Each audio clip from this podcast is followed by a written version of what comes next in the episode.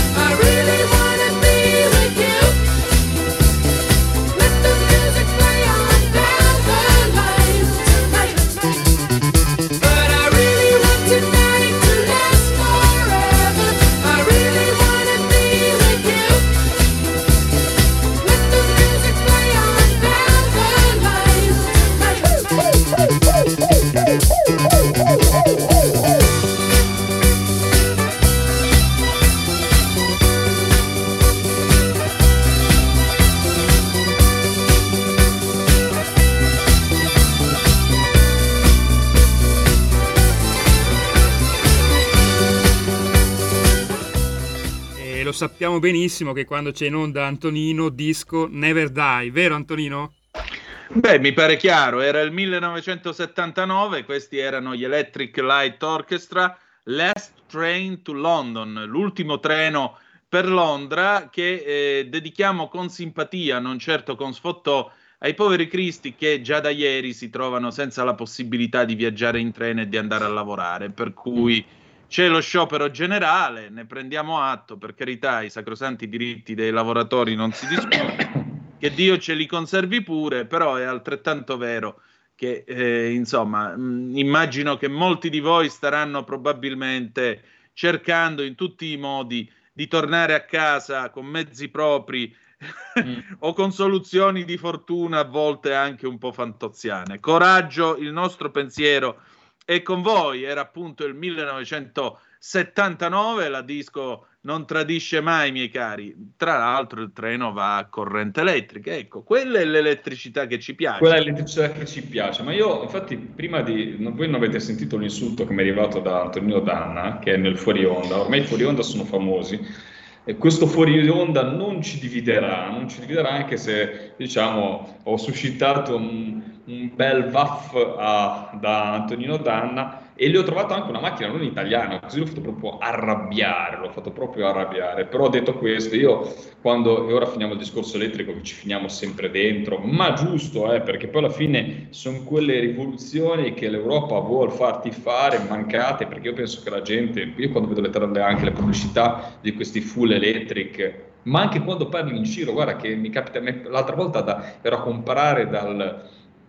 ero in cartoleria con un ragazzo che aveva la mia età, non so come siamo finiti, aveva le batterie in mano, parlava di batterie, e la gente proprio ha bisogno di dirti la macchina elettrica è una cagata pazzesca, te lo dice, cioè proprio ha bisogno, magari pari di te, ma è lì, e quindi devi dirti questa cosa qua, perché ormai è difficile trovare qualcuno che ci credi, a meno che uno non abbia eh, tutto un tetto personale di pannelli solari, accumula energia perché insomma ha disponibilità di energia, non so, una centrale idroelettrica, un, ha una cascata privata che non esiste e, e ha energia da buttare dentro. La macchina elettrica è una macchina paradossalmente senza motore, cioè l'energia te la deve fare qualcun altro, quindi sinceramente pagarla così tanto mi sembra veramente un po', un po', un po', un po', un po', un po' una scelta insomma discutibile, discutibile, Antonino, esatto. Sbaglio? No, molto, molto discutibile, e soprattutto certe cose devono venire dal basso, non si possono imporre cioè. dall'alto. Vai, guarda, allora, se tu me le imponi dall'alto, benissimo, la macchina me la paghi tu, che problema c'è? Ma ti parto dal presupposto che ad esempio l'ibrido secondo me ha un senso nel recupero dell'energia cinetica, l'ho sempre detto perché ho la mia esperienza personale avendo una macchina, ho un diesel e poi una macchina la più piccola, diciamo la, la city car, quella che poi utilizzo perché veramente non consuma niente, perché in città mi recupera l'energia cinetica in frenata, in discesa, allora tenendo il piede, non schiacciando, perché se schiacci ragazzi è naturale, quando schiacci Eh, devi bruciare, eh, devi, devi dare energia, ma se tu utilizzi la macchina eh, in modo sensato, veramente fai tanti tanti chilometri. Ma perché? Perché è un discorso intelligente di recupero dalla frenata, la frenata è energia che noi buttiamo via, e allora lì è un bilancio economico dell'energia che tu produci, ma quando te produci e trasformi anche l'energia nei suoi passaggi di stato, ragazzi, perdi l'energia, perché perdi l'energia perché la trasformi da elettrica, la solare, elettrica meccanica, tutti sti pa- le paghi poi. Allora, cercare di fare delle cose funzionali, ad esempio la Toyota, ti posso dire che è una delle, delle maxi aziende che lavora a livello globale, che te vai in altri paesi, non come l'Italia, ma vai in Australia, vedi solo Toyota, ed è una forse, non so a livello statistico, di multinazionale della, delle, delle macchine a livello eh, planetario, forse la prima nelle vendite. Non crede nell'elettrico, investe magari su altri tipi di, di, di energia, ma la fa perché? Perché ormai siamo diventati tutti fissati con, con questo elettrico, ma non ci crede, non ci crede fino a questo punto. La Volkswagen si è svegliata adesso, ha capito che, che, eh, che poi se la, se la, la macchina alla fine eh, non, non, non li rende più come li rendeva prima quando la faceva a scoppio. E adesso ha basato tutta la sua, la sua, la sua, anche la sua, il suo know-how, perché ragazzi i nostri motori a scoppio derivano comunque sia da anni e anni di perfezionamenti, di eh, migliorie e di altre cose. Comunque non siamo una trasmissione dove si parla di ingegneristica automobilistica, avrete modo di parlarne domani nel garage dell'Alfista. Vai Antonino D'Anna e prosegui con la tua rassegna stampa agricola. Sì, anche perché per chiudere all'ibrido c'era arrivata già l'Alfa Romeo con eh, la trentatré con la trentatré giardinetta ibrida del millenovecentottantacinque, c'è ancora il prototipo in quel di Arese. Grande, grande Antonino. Ecco, l'anno dopo Romano Prodi svendette l'Alfa Romeo che era considerata un'azienda decotta, e invece l'azienda decotta, come vedete, aveva ancora la capacità di immaginare e progettare soluzioni nuove, ma lasciamo stare. Bene, allora, noi torniamo alla nostra rassegna stampa, è vero, e torniamo alla rassegna stampa, sempre fornitaci dalla nostra Alina Fiordelisi, con Il Sole ventiquattro Ore del diciotto di ottobre. L'Italia retrocede al terzo posto tra i produttori agricoli della U E. Champagne, olè! Rapporto ISMEA, scrive il Corriere della Sera, la collega Michaela Cappellini, superati dalla Germania per gli effetti del cambiamento climatico, ma il Made in Italy agroalimentare guadagna quote nelle esportazioni. Sentite un po' cosa scrive Il Sole ventiquattro Ore. L'Italia riceve il terzo posto nella graduatoria U E della produzione agricola, tutta colpa del cambiamento climatico, siccità, caldo estremo, ma anche improvvise gelate e alluvioni hanno ridotto la competitività dell'agricoltura made in Italy e hanno determinato il sorpasso della Germania, che ora è il secondo miglior produttore europeo dietro la Francia, saldamente al primo posto. A certificare la retrocessione è l'ultimo rapporto ISMEA sull'agroalimentare italiano, presentato ieri a Roma davanti ai presidenti delle principali associazioni dell'intera filiera, dalla parte agricola alla trasformazione industriale fino alla distribuzione. Se la produzione delle campagne accusa il colpo delle annate sfavorevoli, il Made in Italy agroalimentare nel suo complesso guadagna però terreno sui mercati esteri.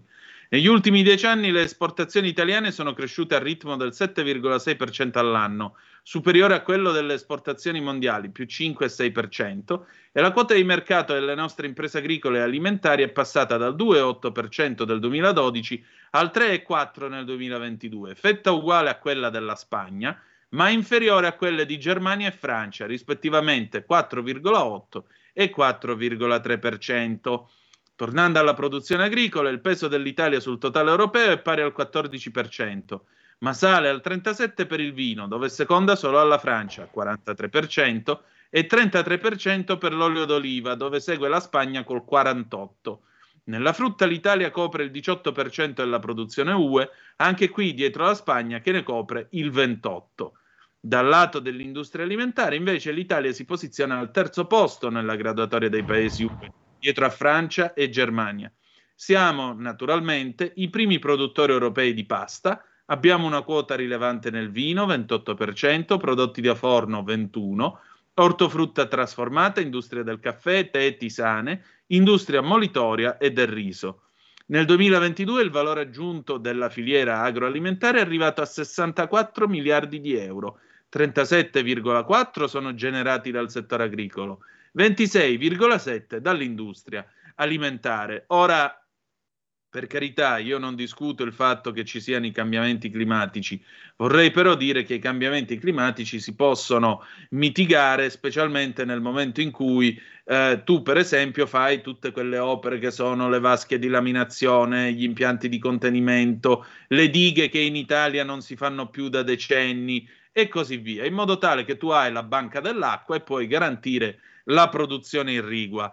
E quello che abbiamo appreso, ahimè, molto amaramente, nella primavera di quest'anno, quando? Quando c'è stato l'alluvione in Romagna. Com'è e come non è, poi però, eh, giustamente, ah, ma i cambiamenti climatici ci hanno fatto... Sì, ho capito che se tu vai forte e vai a sbattere al muro t'ammazzi, ma esistono anche le cinture di sicurezza, solo che noi... di sicurezza non ma, le abbiamo... Scusami, ma abbiamo paesi, ora avevamo promesso un, una, però nessuno dei due poi si è impegnato e forse è ricordato nel farlo, ma dobbiamo comunque sia, questa è una trasmissione che parla di agricoltura italiana, certo. Quindi non andiamo fuori dal seminato, però abbiamo esempi, ma esempi in passato anche in Italia, di ecosistemi cambiati per cercare di mandare avanti il Il, l'agricoltura o comunque per sopravvivere meglio in alcune zone del nostro paese, e ne sono esempi, senza andare a fare quello che rimembra altri periodi, che non è nel mio caso, non è che vado a cercare la nostalgia, eh, però c'è stata nostalgia momento... dell'era papalina. Ti riferisci alla bonifica del Fucino? che era un enorme acquitrino ed è diventato un luogo fertile, ah, eh, ma io pure rimpiango ma... Gregorio sedicesimo, che Gregorio vuoi fare? sedicesimo, bravo, infatti anche io mi riferivo a Gregorio sedicesimo, però detto questo, eh, abbiamo paesi come Israele che hanno cambiato veramente la faccia oh, yeah. di, alcun, di, alcune, di alcune zone desertiche, quindi erano, eh, allora... L'uomo ha un grandissimo potere, l'unico, l'unico problema del nostro paese, fammelo dire, è che viviamo nei retaggi, negli idioti, fammi dire, oggi, scusami, uno che si incolla, ma lo, lo stai ancora, scusami, mamma non ci voglio dare questo discorso, ma uno che si mamma incolla... Mamma mia, che immagine io, che stai evocando! Io, io sono un pescatore, ma nella vita ho una passione, io non vado a ballare, non sto mai andato, andavo sempre per i boschi, sono una persona a cui piace la natura, sì. Ma lui vuol dire essere idioti.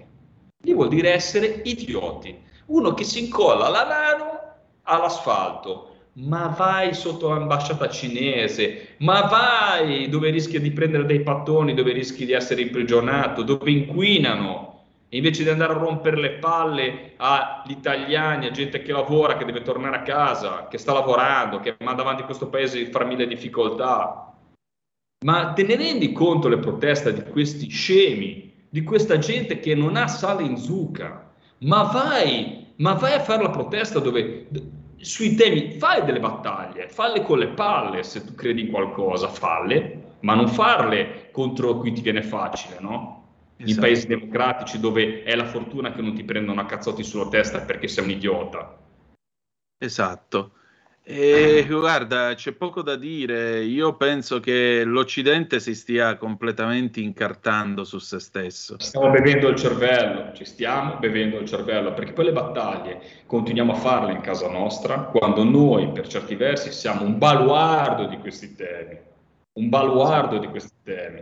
Purtroppo è veramente la faccia di due medaglie, lo stiamo vivendo col discorso Islam, lo stiamo vivendo col discorso purtroppo green, dove ci tassiamo, ci diamo delle vergate sui cosiddetti, sui bassifondi, per non essere volgare, facciamo le battaglie in casa nostra, dove paradossalmente siamo un baluardo di democrazia e civiltà, e soprattutto a me la cosa mi dà fastidio di questa gente, che sono dei grandissimi vigliacchi. Sono dei vigliacchi, lo dico a gran voce, perché protestano dove gli viene bene, protestano, come diceva bene un giornalista in rassegna stampa oggi, dove, perché non riescono a fare dei comizi, non è che riescono come la Lega quando è andata a Roma, a Venezia, in giro per l'Italia, a fare delle manifestazioni e portare della gente. Questi di ultima generazione, dato che sono quattro gatti di numero, devono e vanno a fare questi tipi di rappresaglie, ma le fanno dove rischiano poco. Dove vengono magari anche applauditi da una parte della, dei partiti italiani, dove fanno incazzare le persone, ma dove non è che trovano uno che li fa e li fa svolare o li imprigiona. Fateli dove c'è l'inquinamento, dove vengono sfruttati i lavoratori, fate un po' di battaglie, fate bene. Vi sentite degli eroi, andate a fare gli eroi dove fate gli eroi. Non fateli dove è facile fare le cose, dove è bello fare la protesta perché ti fai vai sui social. Guarda, io quando vedo queste immagini qua mi incazzo, perché veramente sono persone che non... Guarda, mi dà fastidio perché sono anche dei pusillanimi, perché se la prendono con, la, se la prendono con i lavoratori che devono andare a lavorare, cioè con gente che si alza la mattina magari presto e, e rischia di non andare a casa, non vedere suo figlio, di, di trovarlo a dormire perché, perché uno si è buttato in mezzo alla strada, rischia di andare al lavoro, di perdere soldi se non tramita una partita I V A. Ricordatevelo che non è che abbiamo tutti il, il, il, lo stipendio assicurato, c'è cioè chi se lo deve guadagnare ogni giorno deve fabbricarselo. E questi vanno a fare la battaglia contro queste persone qua, queste proteste, queste dimostrazioni, quando c'è un mondo che inquina, un mondo che sfrutta i lavoratori, una parte del mondo che... E quel gas lì dove pensate che arriva? Ma le emissioni dove arrivano quelle emissioni lì? Esatto. Dai, io sono proprio arrabbiato, non ci posso fare niente, guarda. E l'Occidente purtroppo se non capisce queste cose qua, guarda, ci meritiamo, ci meritiamo tutto. Guarda, io, sono uno, io non do mai colpa alla politica perché ho avuto anche la cosa... La, la politica è lo specchio della società, quindi ragazzi prendiamoci quello che ci arriva, guardiamoci un po' in faccia un po' tutti noi. Ecco, eh, guardiamoci un po' in faccia e soprattutto evitiamo, ecco la cosa che più mi, mi, mi lascia perplesso è questo talebanesimo, talebanesimo che si scarica appunto come tu hai saggiamente detto su chi lavora, perché qui sì va bene, noi ridiamo e scherziamo. Ma il punto è che ci sono tante persone, io penso per esempio Sai, quando vado in onda io penso sempre alle, alle persone che ci ascoltano. È chiaro che io non conosco tutti, non li conoscerò mai tutti, ma eh, a me viene in testa per esempio Berengario Insubrico, no? Berengario Insubrico a quest'ora molto probabilmente, ogni tanto ce l'ha raccontato nei suoi messaggi, è nel traffico della tangenziale di Roma. Cioè sto Cristo è uscito stamattina insieme a tanti altri per andare a lavorare onestamente e guadagnare dei soldi. Mica è andato a rubare, è andato a lavorare. Ora io mi metto nei panni di sto cristiano e di tutti quelli che sono con lui, perché come c'è Berengario che ci scrive, magari c'è Pinco Pallino o la signora tal dai tali che ci ascoltano ma non ci scrivono, o ci sono tanti tassisti che ci ascoltano, perché ogni tanto Claudio Borghi racconta le sue conversazioni con i tassisti. Ecco, io penso a questa gente qua che sta nel traffico tutto il giorno e che arriva all'improvviso e si trova davanti questi tizi che grazie a Dio sono in ordine, e eh, si mettono lì, si stendono e bloccano il grande raccordo anulare e bloccano le strade e qua e là. Ecco, come fai ad arrivare, eh, lo prendiamo, lo prendiamo Lorenzo, come fai ad arrivare eh, al lavoro e dire al tuo capo, al tuo datore, magari è anche il tuo primo giorno, chiedo scusa se ho fatto quaranta minuti, un'ora, un'ora e mezza di ritardo, ma c'erano quelli di ultima generazione. E quello ti risponde, e questo invece è l'ultimo emolumento, licenziato. Oppure ti mette la multa per il ritardo. E per quale motivo tu alla fine del mese devi mangiare di meno o devi dare meno cose ai tuoi figli o devi avere comunque meni, meno soldi per fare gli affaracci tuoi sol perché un tale ha deciso di interrompere il tuo lavoro, di proibire a te di fare il tuo lavoro, di fondare la Repubblica sul lavoro, visto che si riempiono, questi hanno tutti la Costituzione come un feticcio. L'Italia è, ripudia la guerra, l'Italia, prima di ripudiare la guerra, ricordatevi che l'Italia è una repubblica fondata sul lavoro. Chi si stende in mezzo alla strada e impedisce alla gente di andare a lavorare è qualcuno che impedisce di fondare la Repubblica, perché la Repubblica si fonda tutti i giorni, visto che è fondata sul lavoro, e il lavoro va tutelato. E io non permetto che quattro scioperati possano impedire alle persone che, ripeto, vanno a lavorare di guadagnarsi pane onestamente. Guadagnarsi pane onestamente. Qui ormai sta diventando un problema anche andare a lavorare. E questo mi, mi, lo trovo, mi manda ai pazzi, credimi. Mi manda no, ai... eh, guarda, eh, purtroppo anche a via Antonino adesso...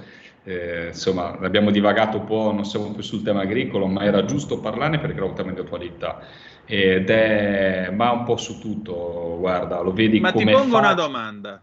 Ti pongo una domanda. No, ma vedi com'è facile parlare, eh. Ti dico anche questa cosa qua, anche altra altra battaglia, guarda che io poi ne par- possiamo parlare sul discorso crocifissi, ma come siamo così magari perentori nel dire ah, il crocifisso a scuola no, poi stiamo zitti su tutte le manifestazioni dei musulmani, religiose, altre cose, perché ci si caga addosso.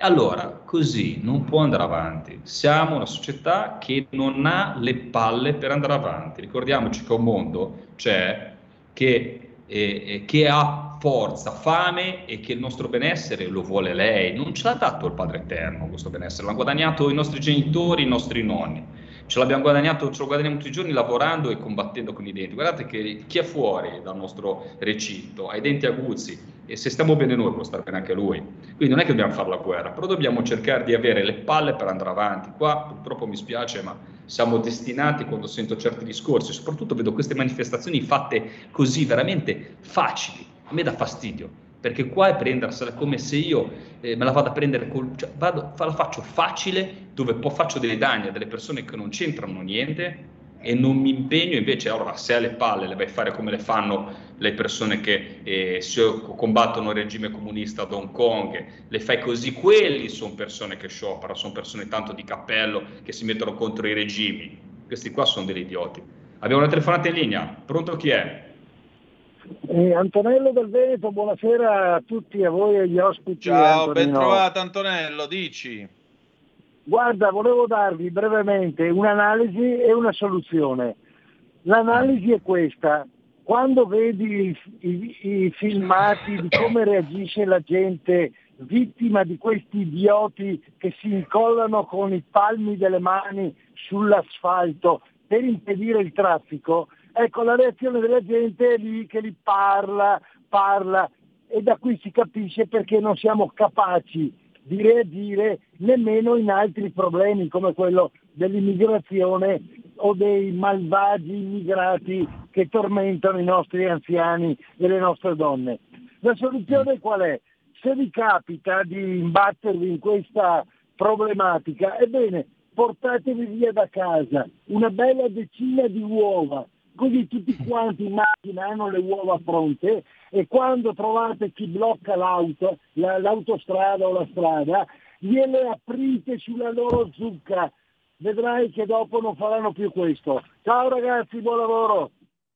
Ah, una soluzione un po' situazionista, però eh, non è male come eh, idea, sì, devo no, dire la verità. No, non, non è sper- violenta, per cui... Sì, però non sprechiamo uova buone, non sprechiamo uova buone. Allora, abbiamo invece una persona che a livello di pragmatismo penso che sia una delle persone più che pragmatiche a livello italiano, perché si occupa di agricoltura ed è presidente, diciamo, dell'associazione categoria, eh, insomma, che è uscita appena adesso, fra parentesi, da una... Eh, da una manifestazione molto molto molto interessante che ha avuto addirittura due milioni di partecipanti al Circo Massimo. Diamo il benvenuto a Ettore Prandini di Coldiretti, di Coldiretti. Ciao Ettore. Ciao, buonasera a tutti. Ciao, buonasera eh. Presidente. Intanto, intanto una domanda a bruciapelo, due milioni, un buonissimo risultato Coldiretti al Circo Massimo. Qual è il messaggio che avete voluto mandare da Roma in questo frangente? Ma intanto il risultato non buono, mi permetto, stratosferico, ottimo, perché portare ottimo. in tre giorni due milioni di persone a degustare le nostre eccellenze, a far conoscere dove sta la distintività, non a parole ma nei fatti, del cibo italiano, del nostro modello produttivo, che in tanti ci vorrebbero portare a far sì che sia globalizzato, cioè quindi uguale, indistinto in tutto il mondo. Ecco, noi a tutto questo reagiamo con le nostre manifestazioni, con il contatto e il rapporto diretto con i cittadini, eh, facendo capire invece quanto sia strategico per noi mantenere questa distintività e questo valore, che eh, il vero sforzo oggi è tradurlo anche a favore degli agricoltori, che purtroppo in, negli ultimi anni non sempre ci è riuscito. Assolutamente, ma la, la gente, ecco, come lo percepisce tutto questo? Ecco, perché noi adesso parlavamo di ultima generazione, dei blocchi stradali, cioè eh, si riesce a essere permeabili, la gente viene sensibilizzata. Io parlo sempre del primario come un presidio anche di identità, di cultura e di tradizione, ed è lo è in questo momento in cui si vuole andare verso un'omologazione, il cibo ne fa anche parte, perché il prodotto industriale è omologazione veramente di massa. Ma la gente lo percepisce, si riesce a far arrivare questo messaggio, Ettore? Guarda eh, Lorenzo, su questo eh, io sono convinto che eh, forse anche in modo naturale eh, si dà molta più voce a chi non la dovrebbe avere, cioè quelli che bloccano le strade, quelli che contestano a prescindere, quelli che, eh, a cui comunque non va mai bene niente. Eh, ma la stragrande maggioranza della gente, delle persone, la pensa in modo diverso. Eh, è molto più positiva di quanto ci immaginiamo, è molto più attenta, e a, a Roma, al Circo Massimo l'hanno dimostrato, ma l'hanno dimostrato anche in tutte le altre iniziative che abbiamo messo in campo nel duemilaventitré, eh, e hanno voglia di italianità, hanno voglia di stare insieme, hanno voglia che gli venga spiegato la differenza tra un prodotto agroalimentare uno e un altro, hanno voglia che quando parliamo anche di pesca, di pesce, di pescatori, eh, gli si spieghi il valore aggiunto eh, del pesce che abbiamo all'interno dei nostri mari, eh, e tutto questo non è solo un valore economico, ma è un'identità culturale, è un'identità che ci appartiene, è un'identità che è figlia di eh, millenni di storia, eh, e noi rispetto alle eh, politiche degli ultimi anni fatte nel mondo, che vorrebbero che tutto sia uguale in tutte le parti, ecco, noi a questo ovviamente reagiamo perché non vogliamo perdere la nostra identità, non vogliamo perdere la nostra storia, non vogliamo perdere la nostra cultura. Assolutamente sì. Ettore, eh, l'orario è diciotto e trenta, andiamo un attimo in pubblicità e poi ti ricu- recuperiamo subito, subito dopo, due minuti. Stai ascoltando Radio Libertà, la tua voce libera, senza filtri né censure, la tua radio. Subito di nuovo la linea a Lorenzo, Antonino e a Ettore Prandini. dieci secondi. Erano dieci secondi. No, vai pure te, Antonino, vai. Eh, Presidente, senta, noi commentavamo poco fa nella rassegna stampa il rapporto dell'ISMEA che dice sostanzialmente che l'Italia è diventato terzo produttore eh, di prodotti agricoli in Europa, questo a causa dei cambiamenti climatici. Allora io mi permettevo di fare questa osservazione con il nostro Lorenzo e la giro adesso a lei eh, perché vorrei un suo parere. Sì, si parla tanto dei cambiamenti climatici, si parla tanto di tutto questo, però mi pare che esistano anche delle, degli strumenti per mitigare i cambiamenti. Per esempio, dove tu hai bisogno di fare irrigazione si fa la banca dell'acqua, che è una bella diga, e non mi pare che ultimamente si siano costruite dighe in questo paese o si siano fatte casse di laminazione come l'alluvione romagnolo, ahimè, ci ha ricordato di recente. O sto dicendo fesserie io, Presidente? Mi corregga se sbaglio, per favore. No, Antonino, hai pienamente ragione. Il, purtroppo e mi dispiace veniamo... di avere ragione, questo è il fatto. Eh, Prego. Lo so, eh, anche a me spiace di dartela, però purtroppo è così. Noi veniamo da una storia che è quella degli anni ormai sessanta settanta, dove le dighe venivano costruite, dove si realizzavano bacini di accumulo.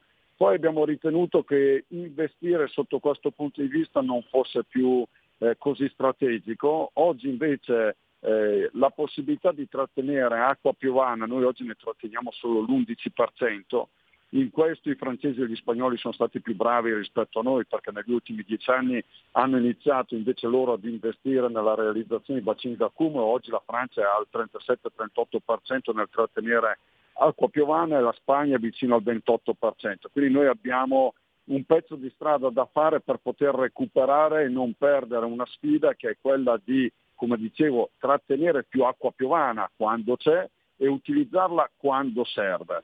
A questo ovviamente poi servono anche altri tipi di investimenti che noi stiamo realizzando, ad esempio tutto il tema della sensoristica, eh, l'efficientamento del trasporto dell'acqua con i sistemi irrigui, eh, dove abbiamo investito anche in termini di innovazione con l'utilizzo eh, dei droni, dei satelliti, abbiamo diminuito il consumo di acqua del trenta per cento, dobbiamo continuare a farlo. Però c'è un ulteriore tema che va attenzionato.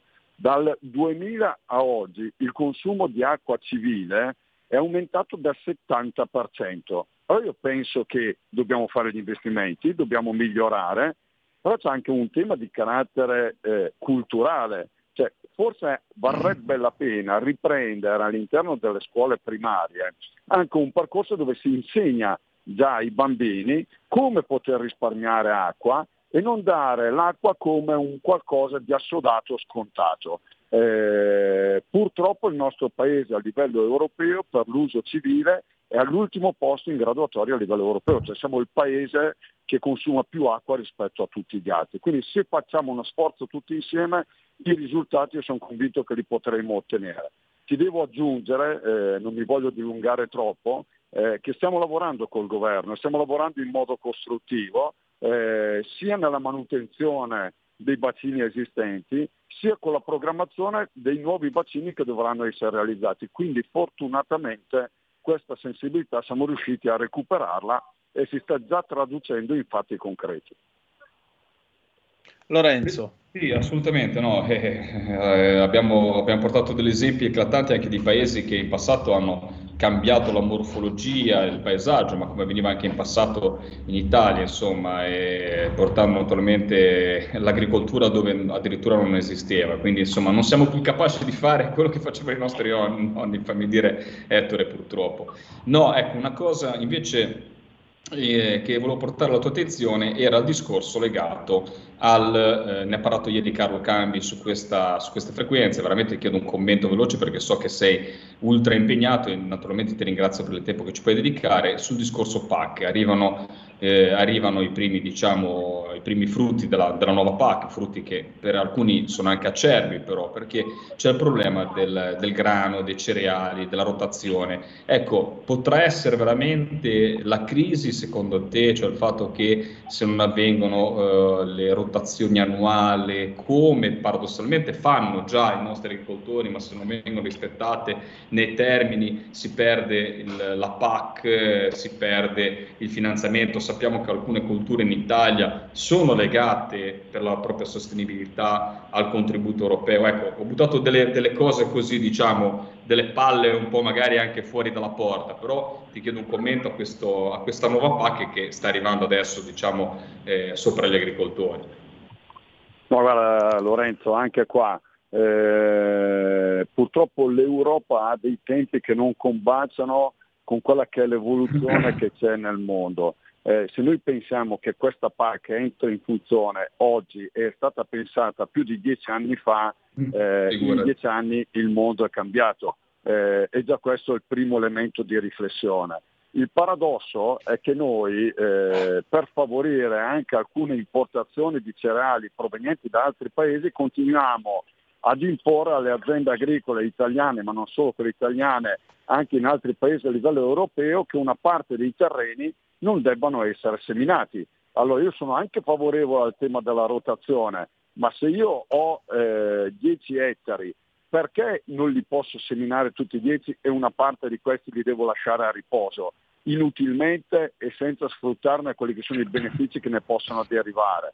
A questo aggiungo che c'è un tema che viene sempre sottaciuto, che eh, prima parlavamo dell'acqua, oggi parliamo di quello che è il tema anche della poca soddisfazione che c'è legata ai contributi, ma c'è un ulteriore effetto e elemento che noi non possiamo dimenticare, il fatto che non si abbia il coraggio di intervenire sulla fauna selvatica, sul contenimento dei cinghiali, nelle aree interne, nelle aree collinari, nelle aree montane. Noi arriviamo oggi purtroppo anche nelle aree pianeggianti, in alcuni casi ad avere la distruzione del settanta per cento dei nostri raccolti, non per il maltempo, ma perché i cinghiali li devastano.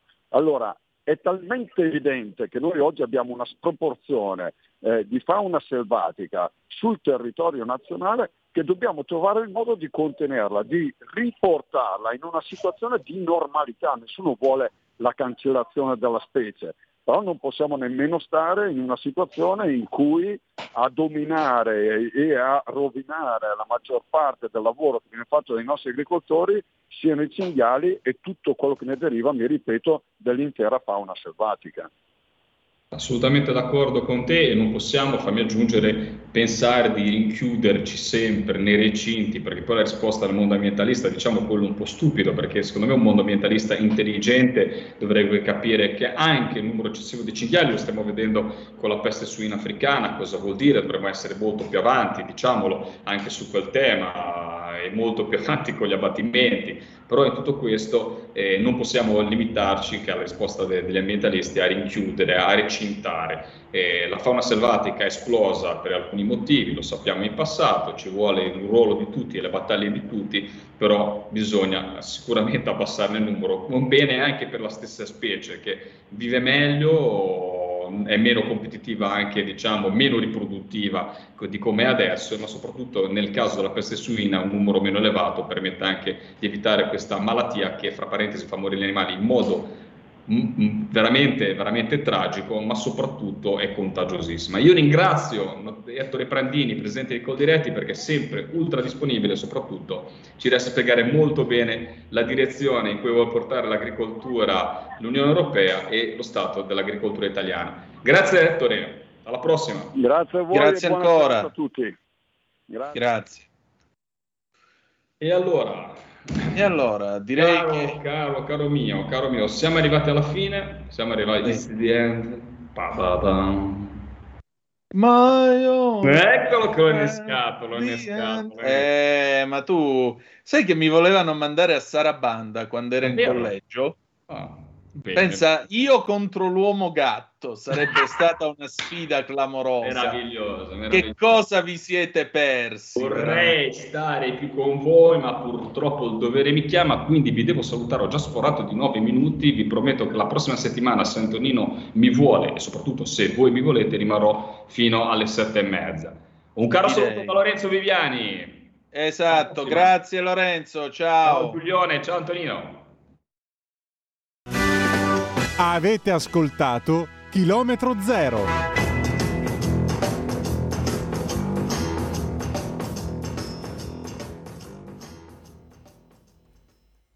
Antonino, procedo come da copione con la canzone. Perfetto, grazie condottiero, mio condottiere, buon lavoro anche a te, vai.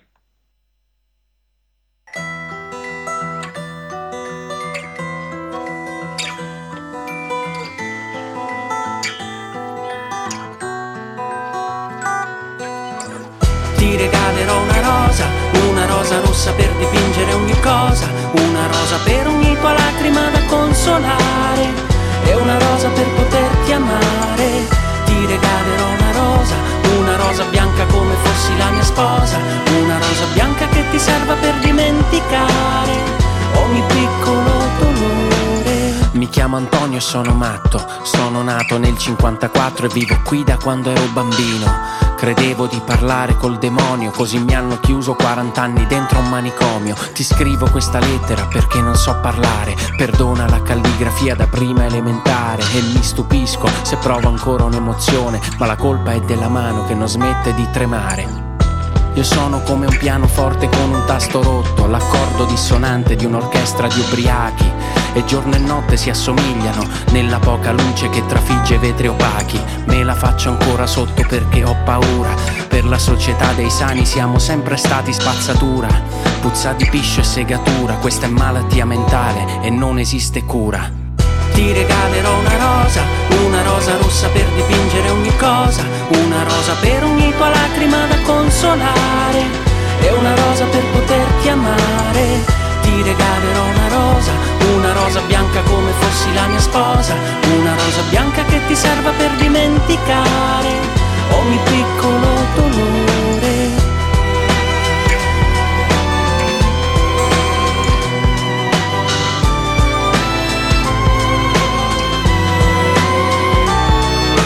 I matti sono punti di domanda senza frase, migliaia di astronavi che non tornano alla base, sono dei pupazzi stesi ad asciugare al sole, i matti sono apostoli di un Dio che non li vuole. Mi fabbrico la neve col polistirolo, la mia patologia è che son rimasto solo. Ora prendete un telescopio, misurate le distanze, guardate tra me e voi chi è più pericoloso. Dentro i padiglioni ci amavamo di nascosto, ritagliando un angolo che fosse solo il nostro. Ricordo i pochi istanti in cui ci sentiamo sentivamo vivi, non come le cartelle cliniche stipate negli archivi. Dei miei ricordi sarai l'ultimo a sfumare, eri come un angelo legato ad un termosifone.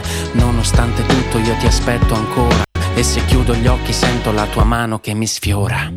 Ti regalerò una rosa, una rosa rossa per dipingere ogni cosa, una rosa per ogni tua lacrima da consolare, e una rosa per poterti amare. Ti regalerò una rosa, una rosa bianca come fossi la mia sposa, una rosa bianca che ti serva per dimenticare ogni piccolo dolore. Mi chiamo Antonio, sto sul tetto, cara Margherita, sono vent'anni che ti aspetto. I matti siamo noi quando nessuno ci capisce, quando pure il tuo migliore amico ti tradisce. Ti lascio questa lettera, adesso devo andare, perdona la calligrafia da prima elementare. E ti stupisci che io provi ancora un'emozione, sorprenditi di nuovo perché Antonio sa volare.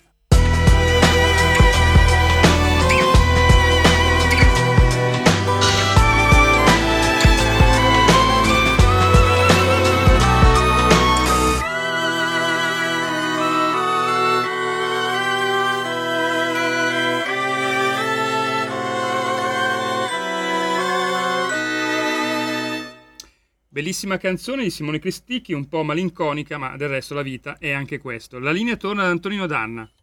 Grazie condottiero, mio condottiero, siete sempre sulle magiche, magiche, magiche onde di Radio Libertà, questo è sempre Chilometro Zoom, Antonino D'Anna al microfono con voi.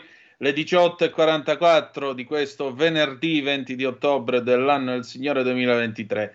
Perché abbiamo ascoltato Cristicchi, Simone Cristicchi con Ti regalerò una rosa, delicata canzone dell'anno duemilasette, vincitrice peraltro a Sanremo? Perché vedete, c'è stato un tempo in Italia, prima della legge Basaglia, nel corso del quale il manicomio è stato utilizzato anche come uno strumento politico. Eh, è rimasta famosa Eh, la vicenda del povero Benito Albino Mussolini, che eh, venne rinchiuso in manicomio insieme a sua madre, Ida Dalser, eh, che fu amante del duce. Qualcuno ritiene sia, stato anche, sia stata anche moglie del duce prima di Donna Rachele, e Ida Dalser morì in manicomio, già che c'era, mentre Benito Albino è morto durante la Seconda Guerra Mondiale. Gli esempi non mancano in materia e, ripeto, è bastato, è bastato dare la patente di pazzo a qualcuno e chiuderlo in manicomio, illudendosi alle volte di risolvere la situazione. Da ciò, anzi, a ciò si riferisce, perché i libri si parlano tra di loro e molto spesso la letteratura è uno specchio della nostra realtà, a ciò si riferisce il libro che vi voglio presentare questa sera.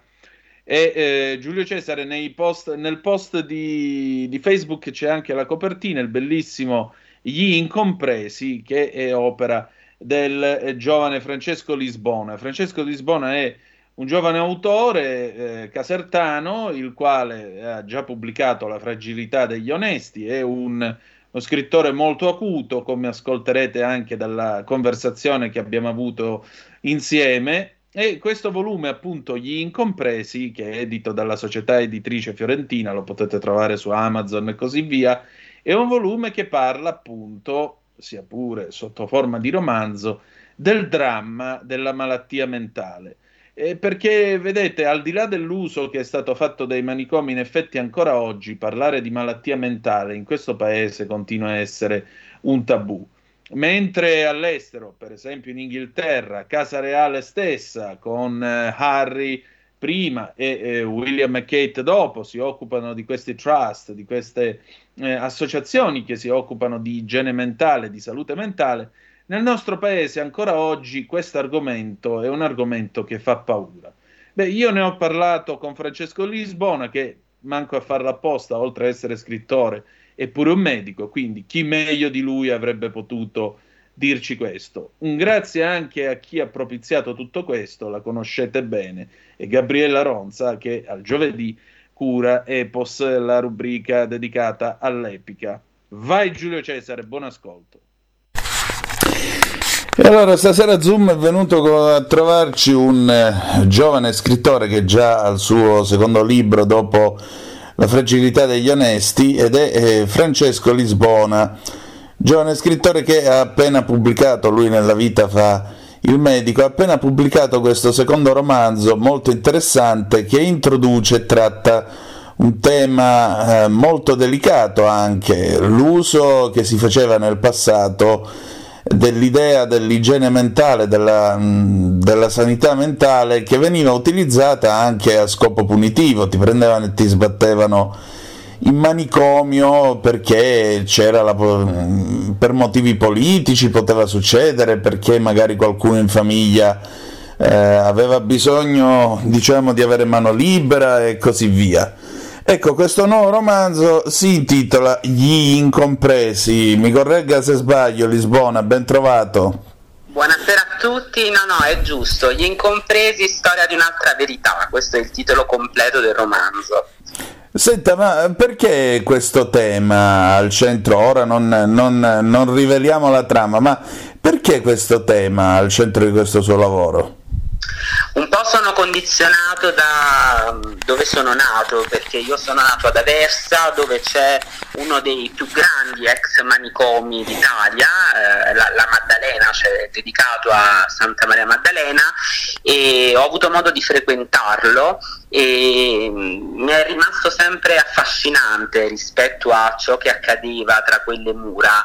E anche poi, studiando successivamente medicina, eh, ho avuto modo di approfondire le tematiche pratiche sulla salute mentale e su come essa è venuta usata come deterrente eh, nei, negli anni della seconda guerra mondiale, anche successivamente, e ho pensato che fosse giusto ehm, in un qualche modo ridare voce a certe storie che spesso sono andate dimenticate. Mm. Quindi diciamo così è, è anche un modo, chiamiamolo, di denuncia civile.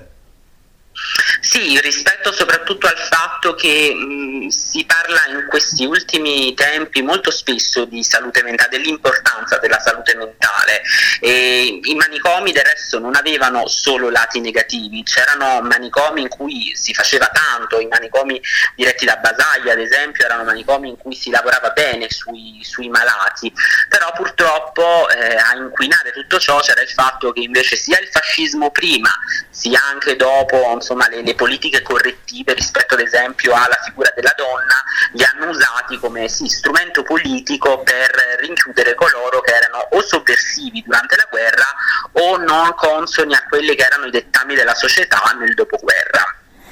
Ecco appunto, eh, non consoni ai dettami della società, questa è, questo è un altro dei, dei temi che eh, vengono affrontati, cioè l'uso del manicomio in fondo come una specie anche di tappeto sotto al quale infilare le cose più imbarazzanti, le persone più imbarazzanti, non soltanto eh, per poter fare eh, per esempio soprusi o truffe, ma anche per un certo modo di intendere la società. Ma perché la malattia mentale faceva così paura? Perché ce ne fa ancora? Perché eh, tutto sommato il suo romanzo, se vuole, è anche uno specchio che rimbalza, nemmeno in modo deformato, perché credo che il senso di sconcerto sia lo stesso, rimbalza tante vicende dei giorni nostri, di gente che non viene sottoposta al T S O, di gente che eh, uccide sulla pubblica via perché non è stata adeguatamente seguita e così via. Perché?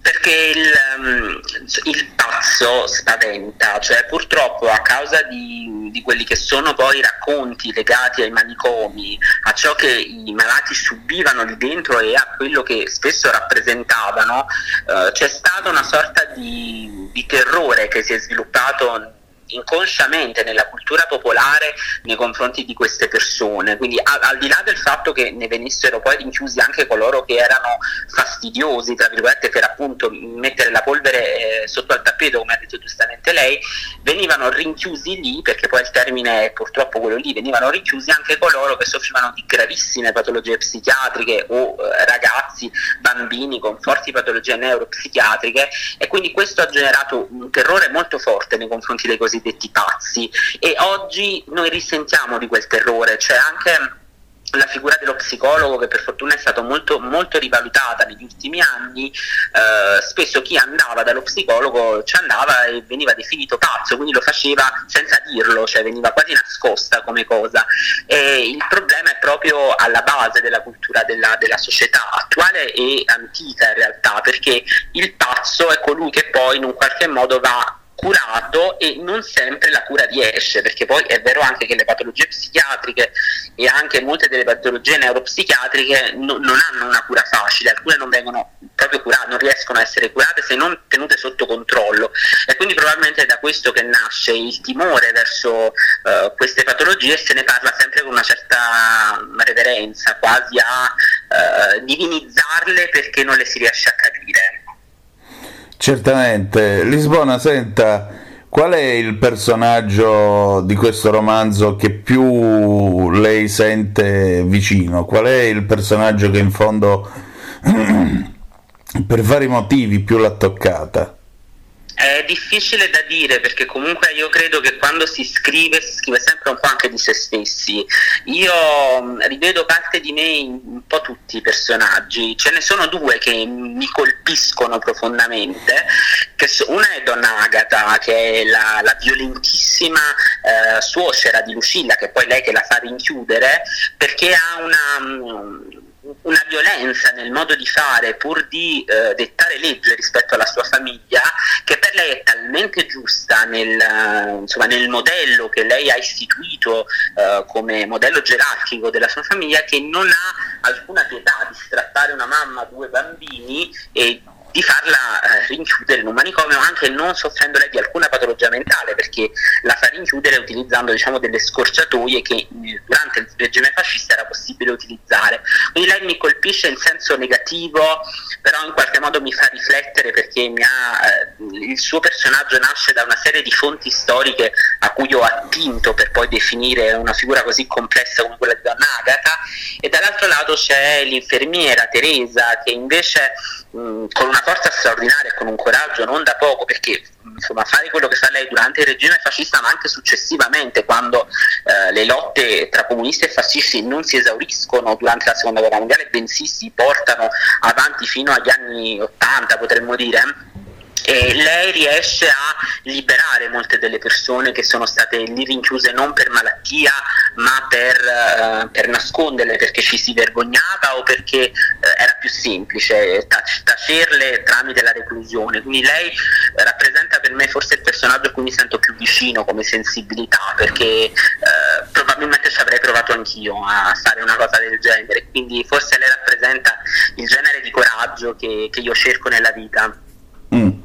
Senta, ma quando si parla della legge centottanta, la legge Basaglia, quando entrò in vigore Indro Montanelli scrisse su Il Giornale, fece questa battuta: da oggi abbiamo la legge che ha abolito i manicomi e così abbiamo abolito anche la pazzia, chiudiamo i cimiteri e avremo abolito anche la morte. Ecco, e quando si parla della legge centottanta, della legge Basaglia, qualcuno fa sempre la battuta: ma perché hanno dovuto chiudere i manicomi? In realtà che cos'è che non ha funzionato di questa legge? Allora, innanzitutto parto dal presupposto che i manicomi non vengono chiusi dopo la entrata in vigore della legge, cioè il manicomio ad esempio di Aversa è stato chiuso prati- praticamente in maniera seria, cioè, alla fine degli anni novanta, quindi è passato tantissimo tempo. Non ha funzionato il fatto che i manicomi an- andavano riformati, non andavano chiusi, cioè i manicomi sono stati chiusi perché Basaglia ne ha fatto poi una battaglia politica molto spesso e sono diventati l'emblema di, di, un, di un volere politico. Ecco, quando si parla di salute questo è sbagliato, a mio avviso, a mio modesto parere, perché credo che la, la necessità di eh, trovare un modo di convertire i manicomi in centri di ricovero anche di, di lungodegenza, quindi in cui comunque i pazienti potevano stare per lunghi periodi, era essenziale, quindi cambiarne le connotazioni. Invece mh, Basaglia nel fare quello che ha fatto, perché lo ha ritenuto giusto, anche considerando ciò che spesso avveniva nei manicomi, perché i soprusi purtroppo erano all'ordine del giorno, ha fatto in modo che venissero ghettizzati, quindi ad oggi si, si ha paura proprio de, de, della parola manicomio, perché viene visto come un luogo infernale, e non doveva essere così, non deve essere così, perché in realtà erano eh, molto spesso dei luoghi in cui veramente si provava a curare, per quelle che erano le conoscenze mediche ovviamente del tempo, alcune patologie psichiatriche. Quindi quello che non ha funzionato secondo me è stata la fretta di volerli chiudere a tutti i costi più, piuttosto che provare a riformarli. Poi sappiamo che le leggi sono andate avanti, il sistema sanitario nazionale ha trovato delle altre vie per la cura delle patologie mentali, però proprio a, a causa della ghettizzazione dei, dei manicomi la fatica è stata doppia in seguito alla legge Basaglia. Senta, che cosa resta del suo romanzo, dei suoi personaggi, di quell'atmosfera nel mondo di oggi? Resta un pochino eh, la paura. La paura per certe realtà che eh, in un qualche modo oggi si sentono più pressanti. Eh, la mia storia si basa su eh, soprattutto donne che eh, sono sovversive e che cercano di fare della propria vita eh, un emblema di libertà. Ecco, ad oggi che si parla tanto di femminismo, che si parla tanto di eh, uguaglianza, parità di genere, quelle donne fanno paura per motivi diversi. diversi. Se allora lo strumento per tacerle era il manicomio, oggi lo stesso strumento è o l'insulto o addirittura, insomma, l'omicidio, il femminicidio spesso. Quindi rimane quel, il tema rimane centrale, cioè io ho voluto mettere le donne al centro del mio romanzo perché spesso in quegli anni hanno fatto la differenza facendola in silenzio e molto spesso non sono state raccontate, quindi rimane eh, la tematica comune al femminismo. Dottore, senta, eh, dove possiamo trovare il suo romanzo e dove lo presenterà? Insomma, lo sta già presentando, quali reazioni sta avendo? Allora, il romanzo è presente ovviamente su Amazon e in tutte le librerie, quindi lo si può ordinare quando non fisicamente presente. E sì, mi sto muovendo, eh, lo presenterò molto presto a Bologna, dove ad oggi studio, lavoro e vivo, e poi insomma cercherò di muovermi soprattutto su Firenze, dove ho studiato medicina, e su Milano, dove ho insomma i contatti più stretti, e cercherò di organizzare qualche presentazione un pochino in giro per l'Italia, oltre che a casa mia, quindi ad Aversa, Caserta e nei dintorni, perché insomma credo che sia un tema di cui è importante parlare, eh, tanto la legge Basaglia con le sue criticità quanto la salute mentale. Senta, un'ultima domanda: perché il cervello ci fa ancora così paura? Perché non lo conosciamo, sostanzialmente è l'organo più complesso del nostro corpo, oltre che ehm, quello ad oggi più studiato, quindi fa paura perché è poco noto. Eh, per fortuna la medicina sta facendo grandissimi progressi sia dal punto di vista della salute mentale, ma anche nelle patologie neurodegenerative, la sclerosi multipla, l'Alzheimer, il Parkinson, e quindi dal punto di vista scientifico siamo avanti, ma non ancora abbastanza avanti. Tutto ciò che riguarda il cervello ad oggi genera timore nei, nei pazienti e anche in noi medici molto spesso, perché è un organo che mh, è, è tanto nobile quanto complicato. Grazie. Grazie a lei. Ehi tu, non trovi più il segnale di Radio Libertà sulla tua radio D A B? Non disperarti, risintonizza. Sì, ma come? È facile, tasto menu, poi scegli il tasto corrispondente alla ricerca automatica dei canali, attendi qualche minuto e tutte le stazioni D A B della tua zona saranno disponibili. Stai ascoltando Radio Libertà, la tua voce libera, senza filtri né censura. La tua radio.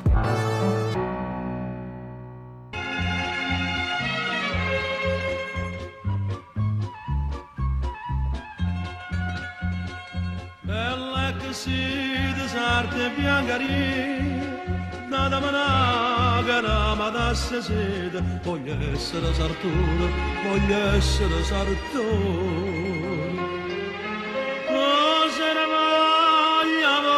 Questo cuore che parla notte e giorno sempre lui, e pure così ti prede, una prede marma che fatica chiaia.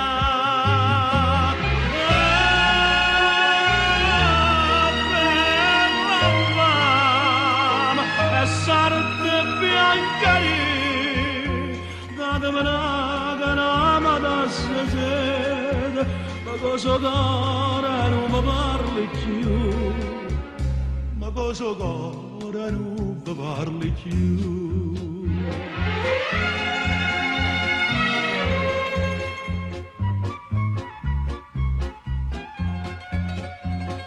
Bella si cosa cara beva buio, ma vita vana ben ti sto fanere. Voglio essere abbandonata, voglio essere abbandonata.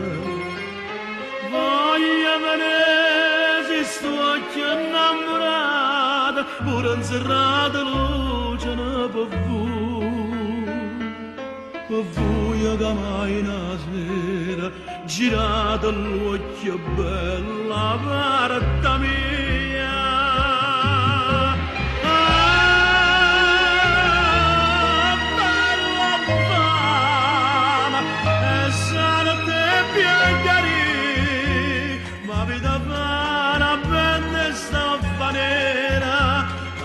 Dell'occhio non vedi più, ma ben dell'occhio non vedi più. E se non ci vuole, sta bene la chiesa. Olha a buia, não chegava a gamba. Tanta mugir de Zara também angari. Novela esposa, cababa, costa.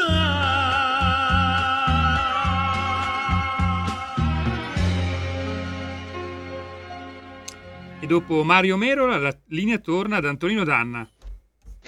L'album è Tribunale del millenovecentosettantacinque, la canzone che avete ascoltato è Sarte e Biancheria, la traduciamo per chi non avesse molto colto le sfumature eh, del, del, delle strofe cantate da eh, Mario Merola, tra l'altro è una canzone eh, che è stata composta ben prima del millenovecentosettantacinque, che ha avuto già Eh, innumerevoli, aveva avuto già innumerevoli esecutori. Sarta e Biancheria racconta la storia di quest'uomo innamorato di questa sarta, appunto, che lavora duramente a chiaia, siete una prete chiaia, siete una, una pietra che cioè sta sempre lì a lavorare al suo posto in quel di chiaia, e lui le chiede a un certo punto di farle una benda nera in modo tale da non vederla quando passa, perché ne è follemente innamorato, e poi le chiede di cucire un bell'abito da sposa.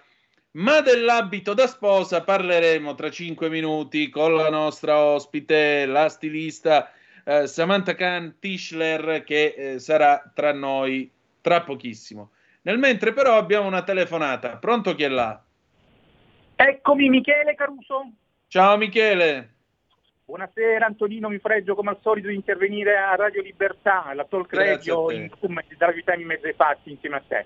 Eh, io prima mh, di fare il mio intervento vorrei chiederti brevemente, e eh, non posso esimermi dal farlo, eh, un tuo parere sul fatto del giorno. I social eh, ne sono in tendenza come X e anche eh, i giornali che domani usciranno non faranno altro che parlarne, del divorzio della nostra premier Giorgia Meloni e il giornalista Andrea Giambruno. Se secondo te non c'è dietro un complotto, una regia eh, dei figli di Primoletto, Pier Silvio e Marina, del nostro cavaliere Silvio Berlusconi, che forse si saranno voluti vendicare il fatto che, avendo preso più voti di tutti i Fratelli d'Italia, essendo diventata la donna eh, per la prima volta nella storia premier del nostro paese, eh, allora lei che aveva detto io non sono ricattabile, Ehm, eh, l'autore Antonio Ricci mh, della rete ammiraglia Mediaset non abbia pensato di mandare fuori in onda mh, di Striscia la notizia, dove c'è lui eh, che si lascia andare, eh, ha delle battute sessiste, mh, dove eh, si tocca eh, i genitali eh, ed altre espressioni volgari, dopo altre uscite anche eh, mh, riguardo mh, alla misoginia, ai migranti, ehm, al clima. Eh, il punto di Michele Caruso, una frase, Netanyahu è un serial killer, che gli era costata la cancellazione di diversi eventi e il rinvio dell'ospitato nella puntata di esordio di Che Tempo Che Fa da Fabio Fazio, e c'è la crisi con il conduttore nelle trasmissioni Rai, traslocata sul nove, sembra rientrata, non si sono placati gli attacchi del centrodestra a patti serrati. L'ultima invettiva non arriva tramite un'interazione alle agenzie stampa o un post condiviso sui social, ma è un atto depositato alla Camera dei Deputati dall'onorevole Luca Toccalini, il leghista numero uno del movimento giovanile del partito. È il firmatario di un'interrogazione rivolta alla Presidente del Consiglio Giorgia Meloni, al Ministro dell'Interno Matteo Piantedosi e al Ministro della Giustizia Carlo Nordio. Ai tre esponenti del Governo, il deputato leghista chiede quali iniziative il Governo intende adottare al fine di garantire la sicurezza nazionale e prevenire e eh, contrastare il rischio di un'attivazione di cellule terroristiche dormienti, il risveglio di qualche manipolo di integralisti o lupi solitari che gravitano sul territorio italiano, secondo Toccalini, potrebbe essere riconducibile alle parole usate da Zaki per condannare la reazione eh, israeliana alla barbarie di Hamas. Ecco cosa scrive il deputato del Carroccio, hanno suscitato diverse polemiche e profonda indignazione delle parole di Patrick Zaki verso il governo di Israele all'indomani del brutale attacco del sette ottobre duemilaventitré da parte di Hamas e dell'uccisione a sangue freddo di centinaia di giovani israeliani durante ore di parti, ma anche di anziani, donne e bambini inermi. che si trovavano nelle loro case nei kibbutz vicino a Gaza, anziché esprimere degne e condanna verso Hamas per i gravissimi atti criminali pardon, perpetrati ai danni del popolo israeliano per il rapimento di centinaia di civili israeliani, anche bambini da usare come mezzi di scambio studi umani, patriziati, definiti esecchi, un figliatile e il semi Netanyahu. Gravi dichiarazioni come quella riportata, benché seguita da precisazioni correttive, a parere degli interroganti possono rappresentare un inno alla violenza o fomentare eventuali cellule terroristiche dormenti in Italia. Vado a concludere, Toccalini prende atto che Zaki è precisato sicuramente di non essere più la massima pro-Palestina e conclude: la battaglia di Israele contro il terrorismo islamico deve essere una battaglia condivisa da chiunque senza alcuna esitazione, senza se senza ma, anche per l'elevato rischio di nuovi attentati terroristici volti ad emulare Hamas, emulare Hamas e che possono riguardare non solo il nostro paese ma tutti, come è segnalato, anche dei servizi segreti di diversi stati, come succedendo in Europa in questi ultimi giorni. Da te un parere, da Michele Caruso grazie, buona serata e buon weekend. Grazie a te Michele, buon weekend. Allora, su qua, sulla vicenda eh, Gianbruno Meloni, se sua moglie si fosse chiamata Elvira Ceciotti, avesse avuto un posto di impiegata, che cavolo ne so, alle poste di Rocca Cannuccia in provincia di Legnate sul Mento, probabilmente non sarebbe fregato niente a nessuno. Detto ciò, resta il fatto che se tu sei il first husband o first eh, mate, compagno, come lo vuoi chiamare, first boyfriend d'Italia, eh, devi tenere un comportamento che non è quello che ha tenuto lui. A maggior ragione per il fatto che è il primo governo di centrodestra in questo paese e ti aspettano al varco.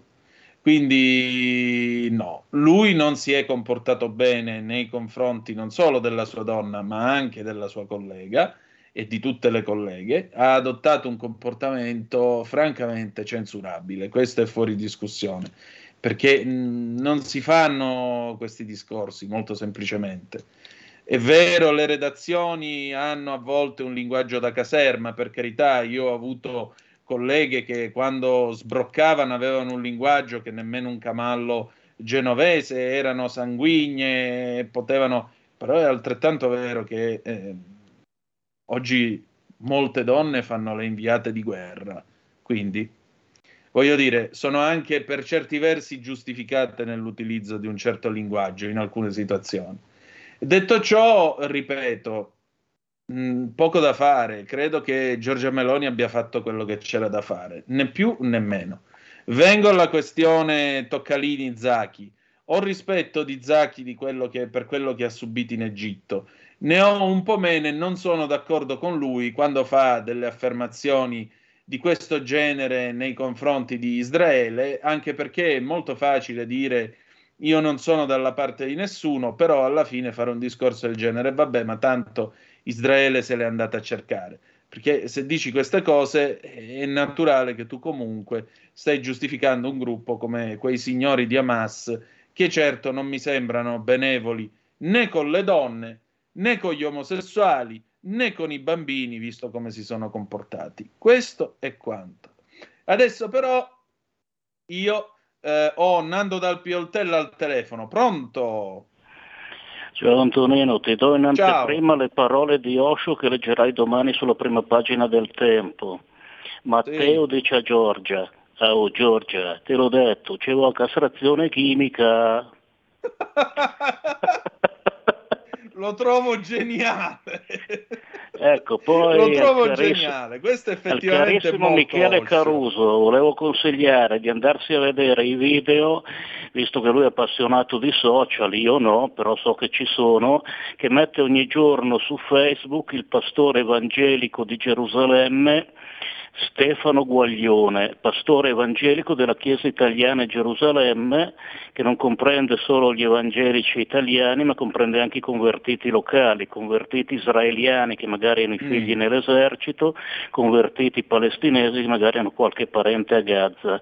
Facebook, pastore evangelico Stefano Guaglione. Ciao. Invece sai, aspetta Nando, sai che ho visto la pagina del, del rabbino che mi avevi segnalato, ora non mi ricordo più come Poster. Si chiama, dillo tu. Poster. Ecco, esatto, si è rifatto vivo Nando, eh, si è rifatto piacere. Vivo, è ancora tra noi. Ma lo sai che nell'Apocalisse c'è scritto mm. che quando i cristiani, sar- i cristiani gentili, sar- non nel senso di buone maniere, i cristiani sì. pagani sa- saranno assunti in cielo a proclamare il, venge- il Vangelo sulla terra, resteranno solo centoquarantaquattromila ebrei cristiani. Fra Israele, America e Europa siamo più o meno quel numero lì, è eh? Altra prova che l'Apocalisse sta arrivando, Antonino. Ciao. Ciao, veramente nel Vangelo è scritto: vegliate perché non sapete nel giorno e nell'ora, coraggio. Allora, adesso io ho il piacere di presentare la nostra graditissima ospite di questa sera, che è appunto Samantha Kantischler, origini indiane e tedesche, meneghina di nascita, nata et alta, avrebbero detto i padri latini. Lei è una stilista e in particolare, oltre a essere stilista, lavora direttamente lei il materiale e fa eh, direttamente lei moda. Una delle sue caratteristiche è quello di sviluppare questo concetto di economia circolare. Perché? Perché la tela, il vestito, l'abito che ognuno di noi porta eh, non è destinato a finire buttato in qualche contenitore riciclato o distrutto come straccio, può continuare a vivere diventando qualcos'altro. E allora io do il benvenuto alla nostra Samantha Kan. Buonasera cara, ben trovata. Buonasera, buonasera. Ecco, perché dovete sapere che io, eh, complice anche eh, una cara collega amica, Ilaria Bartolozzi, che voglio salutare, la settimana scorsa ho consegnato alla nostra Samantha Kan niente meno che, niente proprio di meno che, due camicie del sottoscritto che voi avete spesso visto in trasmissione. Una con i nidi d'ape, che però non potevate apprezzare, forse con la Smart tivù vi siete resi conto che era una camicia bianca con, le nidi d'ape, con i nidi d'ape, e l'altra una camicia grigia che io spesso portavo in trasmissione. E ora vi faccio spiegare il perché. Per quale motivo ti ho inviato queste due camicie?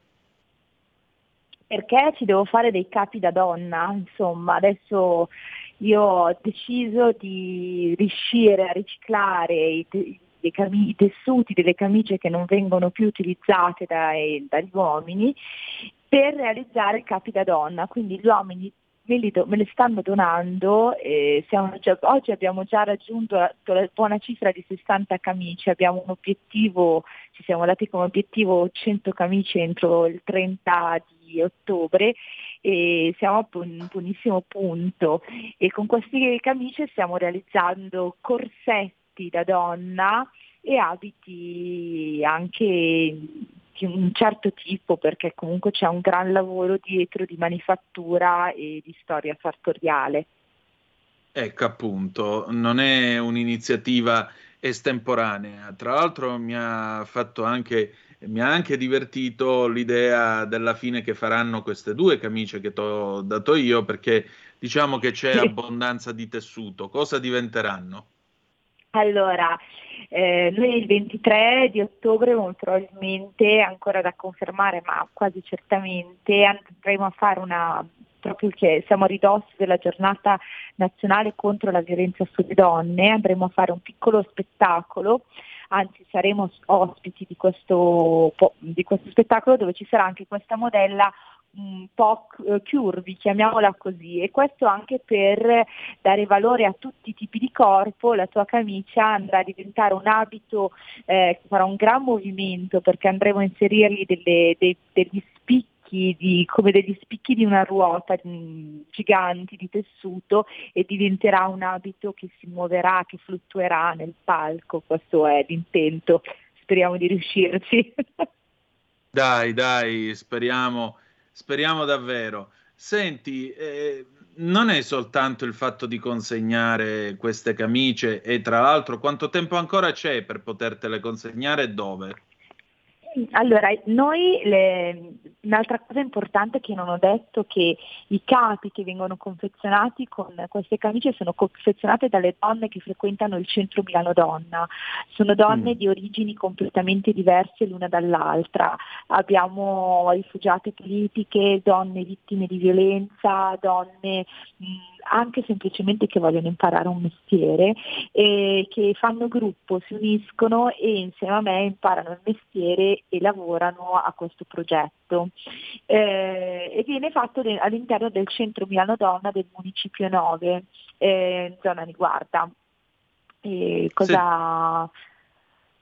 Quindi se si va al Municipio nove zona Niguarda ti possono portare ancora le camicie, fino a quando? Assolutamente sì, fino al trenta di ottobre. Fino ecco, al trenta di quindi. ottobre, dopodiché noi dobbiamo preparare la collezione, quindi ci siamo dati come scadenza questa.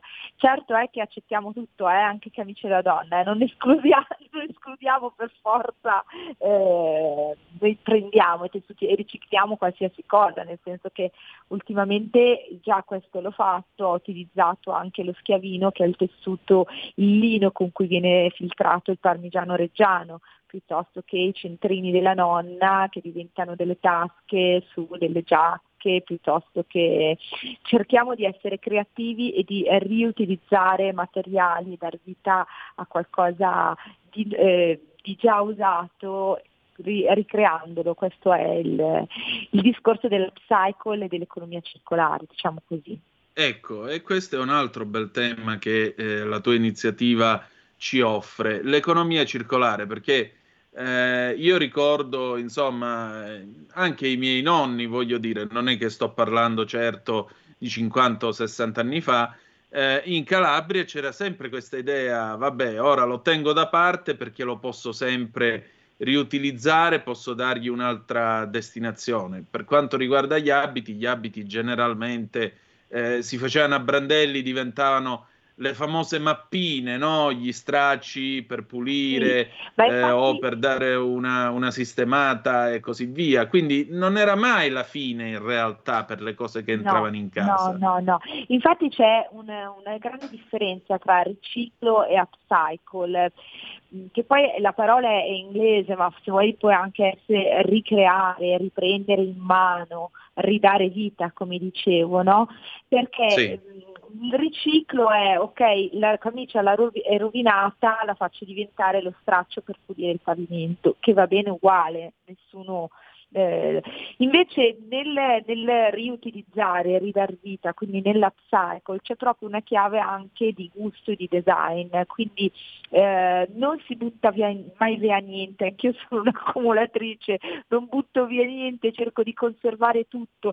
Adesso con le camicie, quelle che tagliamo, banalmente sto prendendo tutti i bottoni, perché i bottoni costano tantissimo e averli è, è, è tanto di tanto di cappello, come si dice, no? Si Si cerca di conservare tutto e, e l'upcycle è proprio questo, le, il disfiglio dell'economia circolare. Ma mia nonna, anche io no, mia nonna che conservava tutto, mi ha insegnato, lei che ha vissuto la guerra e che è stata fino all'anno scorso in vita, conservava tutto. Ma io, io ho dei suoi cappotti, dei suoi capi tenuti perfettamente e che possono essere anche riutilizzati e riciclati. Io insegno anche upcycle e insegno anche eh, moda etica e modellistica e sartoria in scuole di moda, e spesso e volentieri uno dei valori che noi insegniamo è, ok, il capo che tu compri a cinque euro, lo metti cinque volte e poi è rovinato. Quindi se tu dividi il valore effettivo di quel capo, del valore di cinque euro per cinque volte, è un euro ogni volta che è indossato.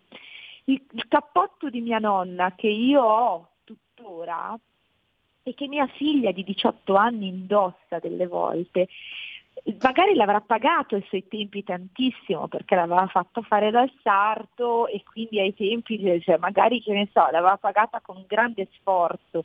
Ma se io lo vado a dividere per il numero, la quantità di volte che sono andata a indossarlo, a utilizzarlo, è infinitamente più piccolo del valore della maglietta di cinque euro che poi noi andiamo a buttare e inquiniamo l'ambiente. Quindi è molto importante dare valore all'upcycle, a riciclare, a riutilizzare e a dare nuova vita a questi capi, perché sennò altrimenti soffochiamo il nostro mondo, non so come dire, lo riempiamo solo di pattumiera.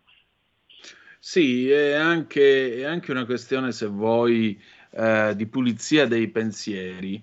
Eh, mi hai fatto ricordare una cosa che, se non sbaglio, è scritta eh, sul, sul retro, dovrebbe essere sul retro dell'L P dell'Era del Cinghiale Bianco di Franco Battiato. Cioè c'è mm-hmm. scritto una cosa del genere, se non è in quello è comunque nel, nella, nella tasca del disco. C'è scritto una cosa che suona più o meno così: noi abbiamo fatto il nostro meglio per vestire bene la nostra musica. Dice, perché la gente quando esce per strada fa di meglio per vestire bene se stessa, quindi abbiamo provato a, de- a vestire al meglio la nostra musica perché si possa diffondere gradevolmente nelle vostre case. Eh, io e te alla fine facciamo lo stesso mestiere, perché tu vesti corpi, io vesto pensieri. Allora ti chiedo una cosa, eh, di che pensieri vuoi vestire gli abiti che stai realizzando? Ah, allora, Madonna, è una domanda bellissima. Eh, prima di tutto vorrei, eh, il pensiero è la restituzione. Allora, innanzitutto la collezione si chiama Redamare, che vuol dire amare di pari amore, restituire lo stesso amore. E siccome questi capi vengono fatti con un pensiero che è la ricostruzione di una vita e la ricostruzione di un capo, secondo me è anche la restituzione di qualcosa, di di un tramandare, di un raccontare. Quando si va a prendere un capo di questo tipo non si acquista soltanto un vestito, ma si compra una storia e si tramanda. Quindi è, è un valore che va oltre al valore economico, è proprio una storia. Quindi grazie, è una domanda stupenda. Guarda, non è, non è per fare un gioco di parole, ma mentre tu dicevi arredamare, io ho pensato che in effetti in dialetto calabrese arredamari eh, potrebbe essere amare arredu, cioè amare di nuovo, arrier, no? Quindi arredamare funziona sia in italiano che in dialetto, che in fondo è la lingua del cuore, certo. Cioè amare di nuovo, sia l'abito che naturalmente chi lo indossa. Sì. Veramente, proprio questo, questo è proprio il concetto, amare di nuovo, ritornare anche a crederci. Spesso noi, qua, oggi mi, mi cogli proprio in un momento dove al centro abbiamo finito dei corsi in questa giornata e sono venute fuori delle cose incredibili, perché mentre si cuce, si parla, ci si confida, si sente il motore della macchina da cucire, il ticchettio, sì. E alla fine nascono piccole confidenze, quindi si finisce a parlare dei propri genitori, della storia d'amore dei nonni, della guerra anche che, che è passata e di, e di questa situazione mondiale che sta creando ansia a tutti quanti, diciamocelo. Eppure mm. in questo momento, in questo piccolo spazio ci si sente unite, ci si sente in un gruppo, si mette la musica, magari ogni tanto scappa anche una confidenza, una lacrimuccia, altre volte scappa una risata, e in questo frangente ci si ricostruisce, ci si cura. Quindi l'obiettivo è proprio amare, restituire amore. La restituzione è proprio anche fatta durante la confezione di questi capi, e quindi è proprio come hai detto tu, vesti la musica ma anche qualcos'altro, è vero? Esattamente, eh, vedi, tutto si... Tutto si tiene, mia cara, alla fine, come vedi, il principio è lo stesso. Eh, senti, ma in concreto, mh, quando queste camicie saranno diventate degli abiti, verranno messe in vendita, che fine faranno? Allora, sì, eh, io stavo anche pensando a un'asta, vediamo un po', perché sicuramente la vogliamo proporre in vendita e nei negozi. Abbiamo fortunatamente uno showroom che tiene la nostra collezione di abiti da sposa, che è Le Fate Milano, quindi alcuni capi dove si trova? Che saranno graditi, si possono... In, um, oddio, uh, via, un vuoto di memoria, è in centro Milano vicino a Via Piola, eh, è uno showroom molto famoso. Purtroppo mi cogliete a quest'ora della sera, eh, Via Bronzino al tre, Milano. Milano. Via Bronzino, eccolo, Via Bronzino al Bartolino, mi veniva. Eh, San Google ogni tanto colpisce, come vedi. Sì, no, ma la mia memoria ormai è solo sui vestiti, il resto ormai l'età se, le, se la sta prendendo. Eh, come dicevo, abbiamo fortunatamente questo showroom che ci tiene ospiti nella loro collezione come distributori nei capi da sposa, e poi volendo l'idea è quella anche di poter metterla in vendita e fare anche capi su misura, quindi eh, per chi è interessato vuole innanzitutto vedere i capi, vi invito a guardare i nostri social, le nostre pagine Instagram e Facebook e, e quindi anche vedere i, i grandi uomini che ci stanno donando le camicie, ma poi soprattutto vedere dove andremo a venderle e come andremo a venderle, assolutamente. Nel mio caso, grande uomo perché di panza, non, non ci sono valutazioni morali. Senti, ma eh, no, come facciamo no. a raggiungerti online? Dove possiamo, dove fino al trenta ottobre mi pare, dove è possibile portare le camicie? Allora, noi, il centro è in via Cirie nove, nel municipio, eh, nel, nella zona del municipio nove eh, di Milano, sì. Aniguarda. Altrimenti di, potete scrivere una mail o un messaggio, eh, appunto, e il nome è un po' complicato perché io ho origini, appunto, come dicevi tu, indiane e tedesche, e quindi è Samantha Kantischler. Samantha Khan io rido con l'autoironia come Sandokan fondamentalmente, sì. eh, con due H, una tra la C e la A e una tra la K e la A, e Tisler è un cognome tedesco, Torino, Imola, H, Savona, Livorno, Empoli, Roma. Quindi basta un po' fare un piccolo sforzo, cercarmi, e si trova il sito internet con la mail piuttosto che appunto nel, nella pagina Instagram o Facebook. Ecco, se lo scrivete senza le H la trovate lo stesso perché Google ve lo suggerisce come primo risultato. Via Cirie al nove, grazie, in quel Google. Di Milano. Allora, dovrei... intanto grazie. Ma grazie e... a te, sei stato gentilissimo ad ospitarmi. Figurati. E, e avremo modo allora di vedere queste creazioni quando saranno pronte, ok? Sì. Ti invito proprio a, a guardarci, a seguirci, perché poi questa non sarà la prima di tante piccole sorprese. Mi farà piacere scoprirle, grazie ancora. Grazie a te davvero di cuore, buona serata.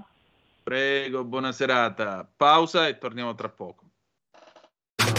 Stai ascoltando Radio Libertà, la tua voce libera, senza filtri né censura. La tua radio.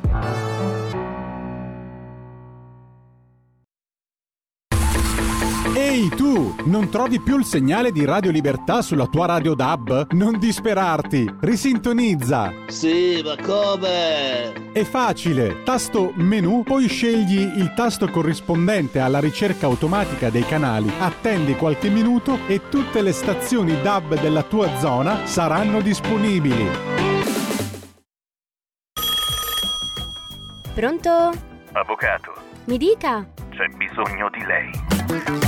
Sono l'avvocato Celeste Collovati, con me parlerete di pensioni e di diritto del lavoro e tutte le problematiche inerenti al lavoro. Ciao a tutti, sono Massimo Leonardi, avvocato e dottore commercialista. Con me parleremo di diritto tributario, diritto societario e danni da malasanità. Sono l'avvocato Giorgia Colombo, con me parlerete di immobili, condominio e diritto dell'arte. Vi aspettiamo! Vi aspettiamo! Vi aspettiamo! L'avvocato risponde ogni giovedì dalle diciassette alle diciotto. C'è bisogno di lei. Radio Libertà, eccoci all'ultima parte di Chilometro Zoom. Ridiamo subito la linea ad Antonino D'Anna. Grazie condottiero, mio condottiero. Sono le diciannove, trentuno e quarantasette secondi di questo venerdì ventidue ottobre duemilaventitré, qui sulle magiche, magiche, magiche onde di Radio Libertà. Antonino D'Anna al microfono con voi. È arrivata una zappa, anzi ne sono arrivate eh, un paio, ve la voglio leggere, eccolo qua. Buonasera, da un po' di tempo mi sono prefisso di non ascoltare più questa emittente che tanto ho amato perché purtroppo ho riscontrato una mancanza di sana incazzatura verso situazioni sociali, a mio avviso fuori da ogni sor- forma di buonsenso. Ma stasera fortunatamente ho deciso di riascoltare la radio, devo farvi i miei complimenti e manifestare tutta la mia soddisfazione perché ho riscontrato nelle parole pronunciate al riguardo di Ultima Generazione la piena affinità col mio pensiero, che da sempre esprimo parlando di queste persone che, eh, diciamo così, non si comportano molto bene, Ambrogio, o Ambrogio, intanto a noi fa piacere che tu sia di nuovo dei nostri. Eh, detto ciò, sai, la libertà di stampa, eh, diceva George Bernard Shaw, consiste anche nel dire alla gente cose che non vorrebbe ascoltare. Quanto all'incazzatura, credici, noi siamo massicci e incazzati ogni santo giorno, perché di cose che non vanno in questo paese ce ne sono tante. Ma c'è modo e modo di essere incazzati, si può essere incazzati anche senza bisogno di invocare lavacri purificatori, fuochi, roghi e così via. Si può essere incazzati anche con una seria e sana denuncia civile che, come vedi, tutti possono ascoltare, ci mancherebbe. Noi abbiamo le nostre idee in questa radio, ma siamo una radio per tutti, chiaramente, è una radio che parla a tutti. Quindi eh, la differenza con gli altri è che noi, a differenza di altri, non facciamo ipocrisie dicendo ah ma qua, ma là, equidistanza, questo o quello. Abbiamo le nostre idee, ci possiamo sedere qui a questo tavolo virtuale che è la radio e discuterne. Poi chi è d'accordo, bene, buon per lui, eh, ci fa piacere, ma parlare al coro dei fedeli non dà mai molta soddisfazione, permettimi la battuta. Dopodiché c'è anche chi può non essere d'accordo e in quel caso eh, c'era un signore che diceva comprendiamo ma non condividiamo. Quel signore era un democristiano, era Aldo Moro. Qualcuno direbbe che questo è un modo ipocrita di rispondere agli altri. Io credo che sia un modo civile e in quest'Italia così imbruttita, diciamolo pure, così settaria, un po' di civiltà, ecco, nel dibattito non guasterebbe. Questo detto a margine. Poi ci sono delle bellissime fotografie qui che arrivano da Verona e ci sono state mandate da eh, questa nostra... Ma chi sei? Firmati, perché queste sono foto stupende che hai mandato. Buona serata, a domani, un abbraccio. Un abbraccio anche a te.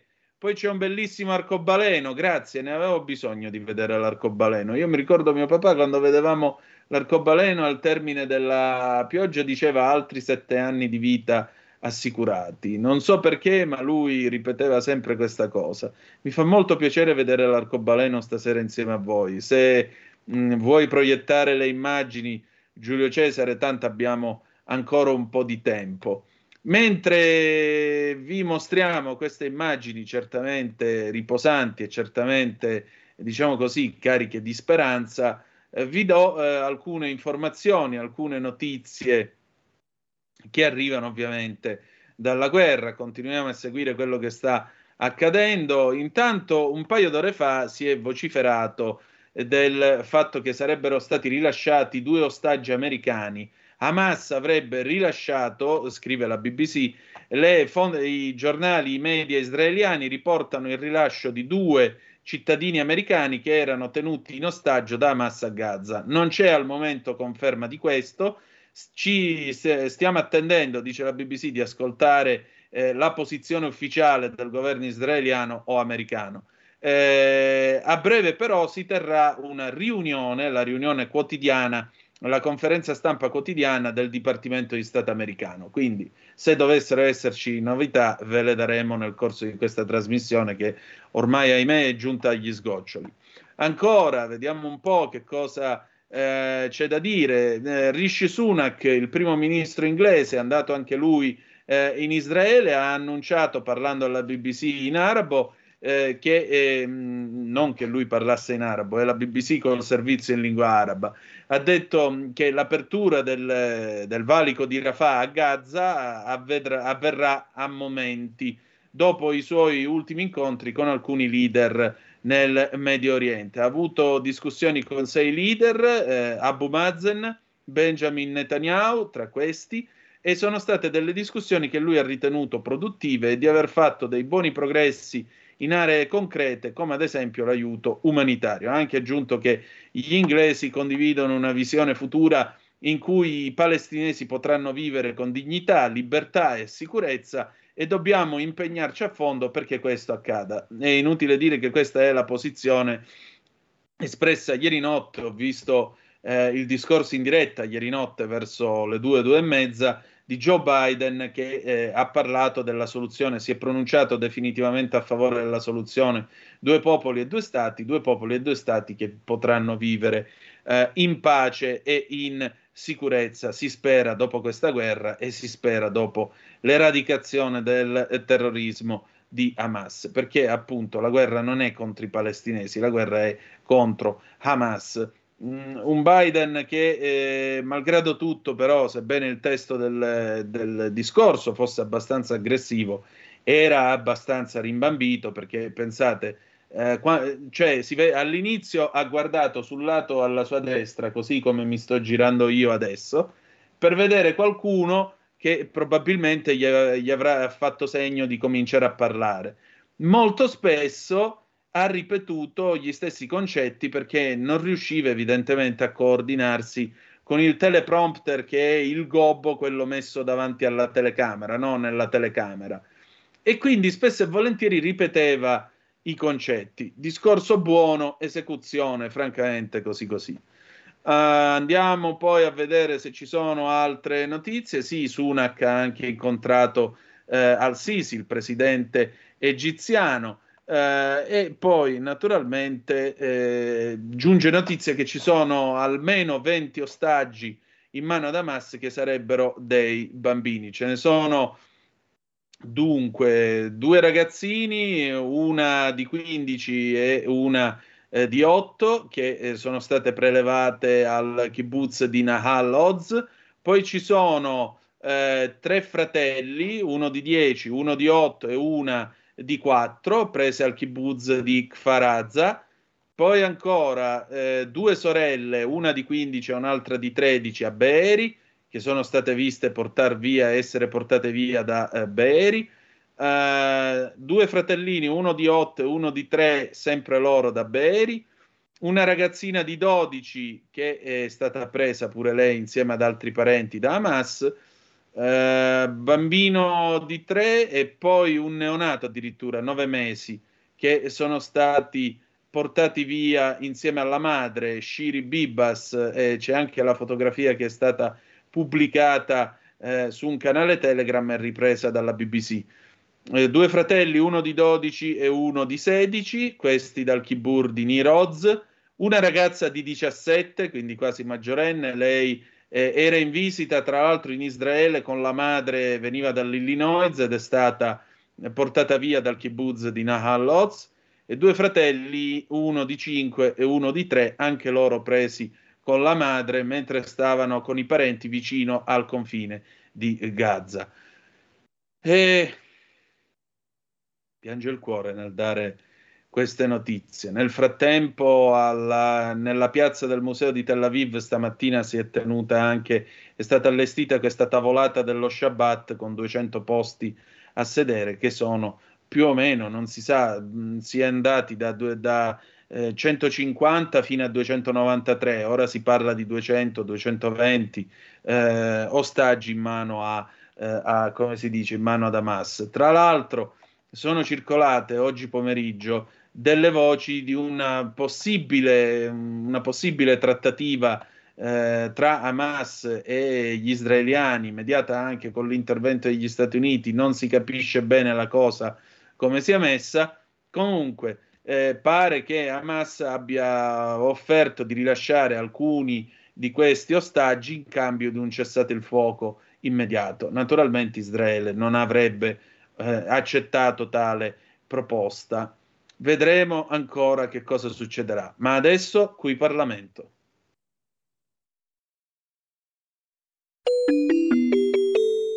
Qui Parlamento. Oh, eccoci qua, adesso cominciamo questa nostra eh, puntata di questa sera di eh, Qui Parlamento, e in particolare questa puntata di eh, Qui Parlamento ci vede Eh, buonasera onorevole, ben trovato onorevole Giagoni. Pronto? Vediamo se eh, entriamo in comunicazione. Ci siamo messi in collegamento proprio ora. Ah, buonasera onorevole, ben trovato. Buonasera, buonasera a tutti quanti. Al... Ecco, va? Appunto. Onorevole Giagoni, intanto ho piacere di trovarla qui con noi. Ricordiamo ai nostri ascoltatori che l'onorevole Dario Giagoni è eh, deputato ovviamente della Lega, fa parte della commissione lavoro e, e l'onorevole ha presentato un emendamento in particolare eh, a proposito di nuove categorie di lavori usuranti, tra questi quelle con l'esposizione alle sostanze tossiche. Eh, sorprende che ancora oggi non, non ci fosse una categoria così. Come mai questo ritardo del legislatore, onorevole? Buonasera intanto. Sì, innanzitutto buonasera a tutti. Eh, mi sono trovato di fronte a eh, un disegno di legge di delegazione europea che trattava il tema del lavoro e soprattutto dei, eh, dei lavori usuranti.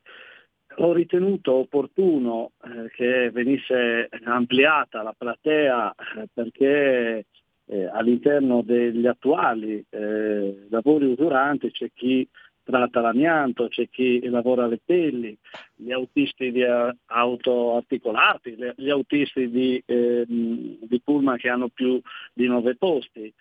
Però non sono stati citati coloro che, eh, faccio un esempio, Eh, coloro che lavorano nelle strade, che eh, si trovano di fronte ai fumi dell'asfalto, ai saldatori, ai saldatori professionisti, alle, alle aziende che producono vernici, smalti, impermeabilizzanti, svernicianti, cioè una serie di lavoratori che purtroppo eh, ancora non, non rientrano eh, nei lavori usuranti. Eh, qui come la possiamo definire? Eh, una disattenzione eh, purtroppo che è stata portata avanti eh, dalla politica, ma ora con questo emendamento si amplia la platea e si dà così la possibilità a tanti lavoratori eh, che non, non, non, non, sino ad oggi non rientrano di poter rientrare. Poi giustamente Eh, sarà opportuno rispettare dei parametri, non, non si tratta di chi eh, ha un contatto una volta all'anno con determinati prodotti, ma chi eh, purtroppo metabolizza e chi purtroppo ha un contatto costante e giornaliero con, queste, eh, con questi prodotti eh, chimici che eh, definisco, definisco, poi è stato condiviso da tutto il gruppo della Lega, non solo, anche da, da, da, dalla, tutto il centrodestra, ma anche da, da alcuni eh, esponenti anche dell'opposizione che hanno condiviso, hanno condiviso la, la proposta. Mm. Eh, onorevole, senta, più o meno è una platea di quanti lavoratori? Ma stiamo parlando, se c'è una stima, un migliaio di lavoratori, un migliaio, adesso un numero ben preciso non ce l'abbiamo perché eh, sarà, eh, è importante creare dei parametri, come dicevo prima, eh, verranno valutati coloro che hanno un'esposizione costante a determinati prodotti. Io mh, faccio un esempio pratico, sono un libero professionista, eh, quando facevo le copie oleografiche, avevo un piccolo ufficetto, quando facevo le copie oleografiche ero a contatto eh, con determinati prodotti per fare le copie oleografiche, eh, l'ammoniaca, l'ammoniaca è usatissima, però eh, chi fa una coppia o due coppie al mese ha un'esposizione diversa da chi probabilmente ha un centro per fare coppie oleografiche dove ha una stampa costante di centinaia e centinaia di coppie al giorno, quindi ha una uh, esposizione, un'esposizione che comporta, eh, che comporta pur, te, pur eh, avendo indosso tutti i D P I, dispositivi di protezione individuale, tutto ciò che serve, però eh, l'esposizione costante eh, comporta una, una problematica sia di salute, ma non solo, ma anche eh, di, di fatica fisica, mentale. È opportuno che chi, eh, come, eh, chi lavora all'amianto, come ho citato prima, lavora alle pelli o è un autista di un pullman ulteriore sopra i nove posti o di un autoarticolato, eh, anche coloro che sono esposti a determinati prodotti eh, possano eh, andare in pensione quanto prima, perché ehm, il fisico eh, va a, eh, costantemente sotto pressione con questi determinati prodotti. Eh, onorevole, senta, più o meno adesso quale sarà l'iter di questo emendamento che voi avete approvato? Allora, quando è che lo vedremo in funzione? L'emendamento, allora, la legge innanzitutto eh, eh, ha fatto il suo, eh, il suo ingresso nella quattordicesima commissione, poi eh, successivamente ha dato nelle commissioni competenti, perché eh, tratta t- alcuni temi. Eh, io faccio parte della Commissione Lavoro, l'undicesima della Camera dei Deputati. Eh, quando si è trattato il, il discorso del lavoro è stato inserito l'emendamento ed è stato approvato. Quindi adesso l'emendamento è all'interno della legge, poi il successivo passaggio sarà pre, eh, all'interno della, della, Camera, della Camera, quindi all'interno del Parlamento, per, eh, essere, eh, per eh, diventare legge a tutti gli effetti. Però abbiamo già avuto il parere positivo delle commissioni, delle commissioni competenti. Ecco, eh, questo è molto, molto importante, onorevole. Senta, dopo l'approvazione di questo emendamento, lei che cosa si aspetta? Qual è il tema clou del mondo del lavoro che lei sta seguendo in questo periodo o che comunque si sta dibattendo in commissione? Ma il, il lavoro, io dico che è tutto. Noi in questo momento, anche lei in questo momento che mi sta intervistando, sta lavorando. Tutto ciò che facciamo è lavoro, quindi rappresenta a trecentosessanta gradi tutto ciò che si muove nel sistema Italia. Poi è anche un aspetto che viene eh, rimarcato nella nostra Costituzione, nell'articolo uno, dove l'Italia è una Repubblica democratica. Certo. Fondata sul lavoro, e sul lavoro noi dobbiamo costantemente lavorare, dobbiamo cercare di tutelare i lavoratori, cercare di eh, vigilare su eh, coloro che eh, creano lavoro, ma allo stesso tempo dobbiamo dare la possibilità anche a coloro che creano del lavoro di, eh, come si sta muovendo attualmente anche il governo, di depassare, cioè che dare l'opportunità quindi di crescere, perché eh, un'Italia che cresce è un'Italia che, eh, dove, tutti, dove tutti hanno lavoro e tutti hanno una dignità, perché il lavoro è anche dignità, perché ti dà la possibilità innanzitutto di eh, creare un futuro, dare una serenità nelle famiglie. Quindi il lavoro è tutto, il lavoro è, è ciò che ci serve per eh, andare avanti, per far crescere la nostra Italia. Ma soprattutto eh, è opportuno che il lavoratore debba sempre essere tutelato, perché eh, purtroppo i furbetti ci sono da tutte le parti, sia, eh, sia nel, nel mondo dei lavoratori ma anche nel mondo delle imprese. Quindi garantire quegli orari giusti senza, eh, senza abusare probabilmente di quel buon senso che in alcuni casi il lavoratore ha e che purtroppo per lavorare, purtroppo per portare a casa la pagnotta, come si dice, a volte fa qualche ora in più eh, e in quel caso, mh, in quel caso molte volte poi eh, il lavoratore è soggetto a stress e tutto questo stress condiziona tutto il sistema e allo stesso tempo anche qualche volta quando si torna a casa e si è stressati tutto ciò condiziona anche la famiglia stessa. Onorevole, sono parole che condivido e non poco. La voglio ringraziare del suo tempo e le auguro una buona serata. Al piacere di ritrovarci presto. A presto, un abbraccio, buon proseguimento e buon lavoro. Grazie. Buon lavoro. Qui Parlamento. Oh, abbiamo terminato la nostra trasmissione. Credo che abbiamo ancora un paio di minuti scarsi. Che dire di più? Io vi voglio ringraziare anche questa settimana. Domani alle nove e trenta il garage dell'Alfista, dopodiché lunedì noi ci ritroveremo con Zoom alle diciotto e zero cinque. Vi dico alcune cose. Lunedì sera vi racconteremo dove prende i soldi Hamas e come i soldi del terrorismo circolano. Abbiamo parlato con il professor Roni Hamawi, che è un professore dell'Università Cattolica con ampia esperienza in tema di finanza islamica, non solo. Stiamo preparando una puntata speciale che andrà in onda il ventiquattro ottobre al posto di Potere al Popolo con Sammy Varin.